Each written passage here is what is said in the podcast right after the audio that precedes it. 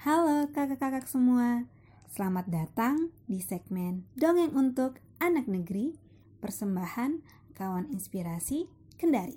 Di segmen ini akan ada cerita dan dongeng Nusantara yang pastinya sangat menarik untuk didengarkan bersama. Selamat mendengarkan.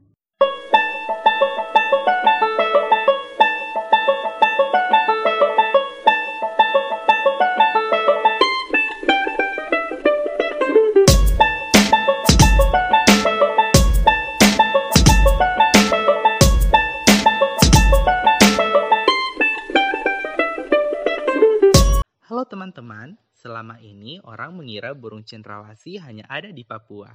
Namun, tahukah teman-teman bahwa burung jenis ini ternyata juga terdapat di Sulawesi Tenggara loh? Tepatnya di Kabupaten Muna.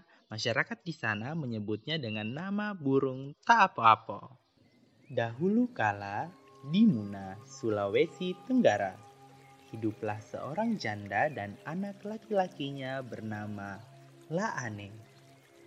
Untuk memenuhi kebutuhan mereka, janda itu mengelola kebun yang ia tanami ubi dan jagung untuk dimakan sehari-hari. Janda itu amat sayang kepada Laane. Ia merawatnya dengan penuh kasih sayang hingga tumbuh besar.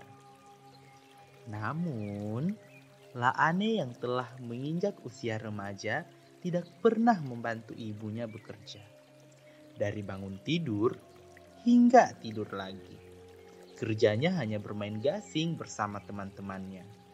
Ia baru akan pulang ke rumah jika perutnya sudah lapar. Akan tetapi, setelah kenyang, ia akan kembali lagi bermain gasing. Sang ibu mulai tidak senang melihat kelakuan anaknya. Berkali-kali ia mengajaknya pergi berkebun. Namun Laane selalu saja menolak. Tenagaku tak kuat jika dipakai berkebun setiap hari. Keluhlah aneh. Anakku, kita mau makan apa kalau tidak bekerja? Ujar ibunya. Ibu saja yang bekerja. Hari ini aku sangat capek. Laane tetap tidak peduli pada ibunya. Kalau bermain gasing kau tak pernah mengeluh capek sang ibu yang masih merasa kesal kemudian mengambil gasing Laane. Dengan emosi, ia memotong-motong gasing itu kecil-kecil. Lalu ditempatkan ke dalam kasopa dan kagua. Dalam bahasa Muna, kasopa adalah tempat jagung dan ubi. Sementara kagua adalah tempat sayur dan ikan. Huh, makanlah gasing itu. Anak malas, geram sang ibu.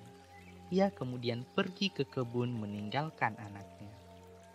Menjelang siang hari, Laane mulai merasa lapar.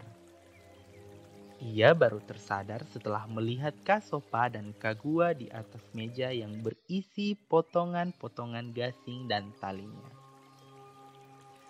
Ibu, apakah kau benar-benar marah padaku? Padahal aku lapar sekali. Dengan perasaan sedih, Laane naik ke atas loteng rumahnya.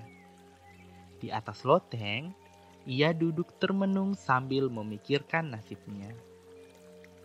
Ibu sudah tidak sayang lagi padaku.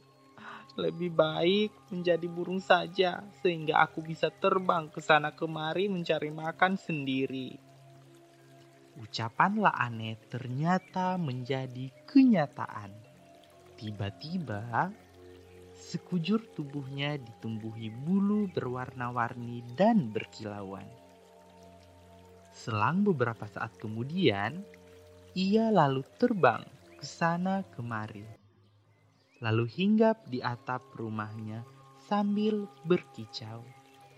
Menjelang sore hari, sang ibu baru kembali dari kebun. Ia pun memanggil-manggil anaknya. Laane, Laane, kau di mana anakku? Teriaknya. Sudah berkali-kali ibu berteriak. Namun tak mendapat jawaban. Dengan panik, ia segera mencari di dalam rumah. La aneh, la aneh, la aneh. La aneh tetap tak ada. Lalu kemudian ia keluar rumah dan mendapati seekor burung bertengger di atap rumah sambil berkicau.